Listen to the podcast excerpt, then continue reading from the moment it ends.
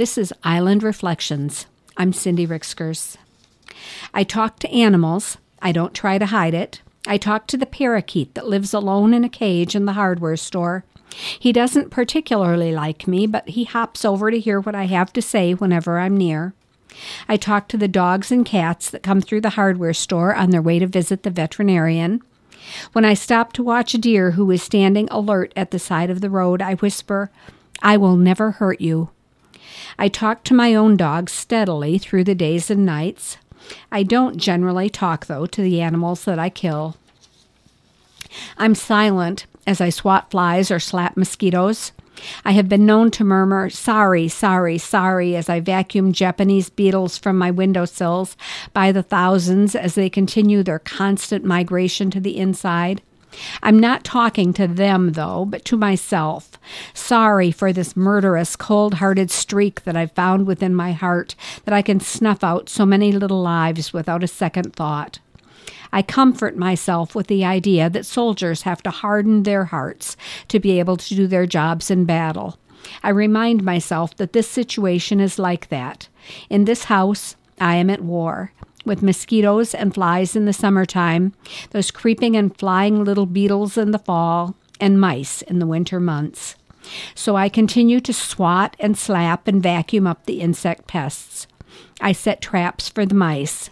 Six spring set plastic mouse traps, each baited with a dab of peanut butter, stand ready against walls and in corners of kitchen and laundry room. This has been a pretty mild year for rodents in my house. I've been getting one or two mice a week. In other years, that number has been four or five per day. Almost always, the traps kill a mouse instantly. I pick up the trap by one corner between thumb and pointer finger with a grimace on my face and take it outside. There, I pinch the back pieces together, which opens the front, and the dead mouse drops into the field. Done. Last night, an especially wily mouse reached out to steal the peanut butter and ended up caught by one tiny arm in the trap. I noticed the sprung trap the first time I came downstairs to let the little dog out. Tired, I ignored it. The second time I came downstairs, Rosa Parks has a weak bladder, I decided to deal with the mouse trap. I grabbed the trap by its backside between thumb and pointer finger, as always, and pulled. Something pulled back.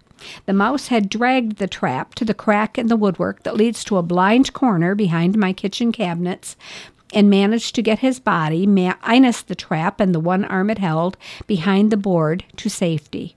He was ready to do battle. I wasn't up for it. If I were to give the trap a big yank, I can't imagine the damage I would do in forcing that tiny body back out through the tiny crack, or to the appendage that was caught in the trap.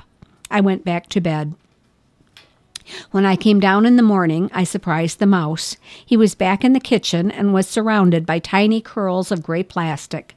I've heard of rodents that will chew off an arm or a leg to free themselves from a trap. Happily, I've never seen it. This little guy was not going to fall into such desperate measures.